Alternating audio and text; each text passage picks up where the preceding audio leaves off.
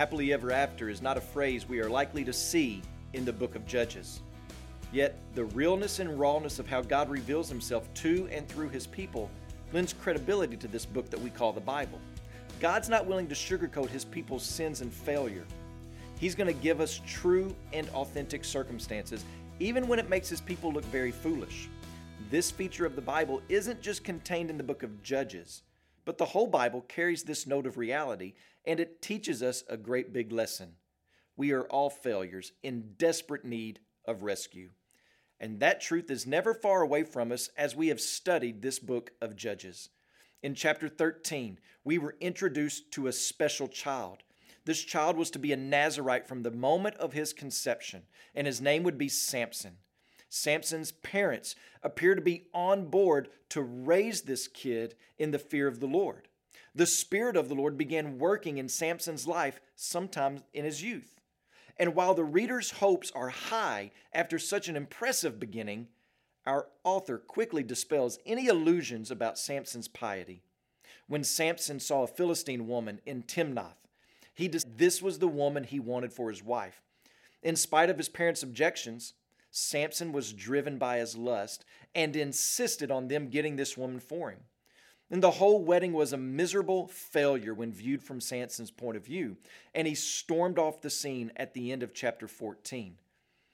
But when he cooled and his passion for a woman revived, he set off to visit his bride and to reclaim her.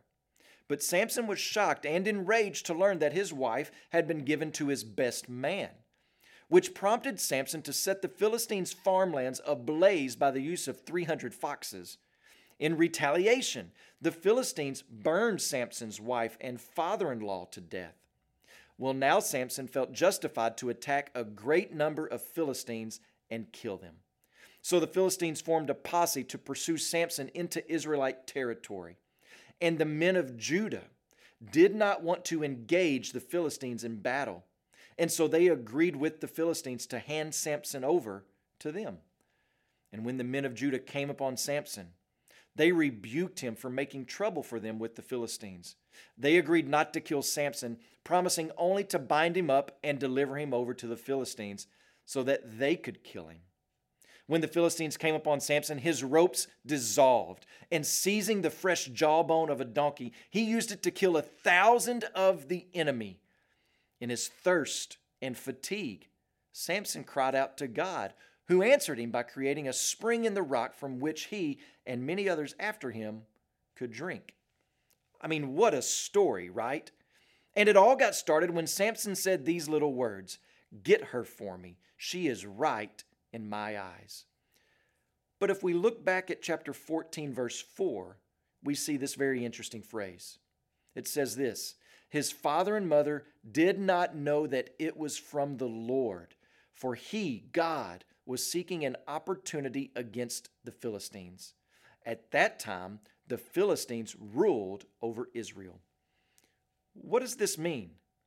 Does it mean that Samson's parents were wrong to protest against this pagan woman? Does it mean that Samson was right in his foolish behavior? No, it doesn't mean those things. But notice this with me. In verse 4, we are told that the Philistines ruled over Israel. We're told that Samson had no qualms in joining himself to a pagan woman. Later on in the chapter, the men of Judah had no fight in them, as it tells us in chapter 15. And they handed over Samson, Israel's greatest fighter at the time, to the Philistines. Verse 4 in chapter 14 lets us know that nothing is going to stop God from accomplishing his plan. No foolishness of man like Samson will stop God from, from fulfilling his plan. The question for us is do we want to live in the misery of our foolishness or in the peace and joy of God's agenda? As you pray today, please remember Michael and Josie Barton, our missionaries in Canada. Also, remember the Frafra Life Word broadcast in Burkina Faso and Ghana.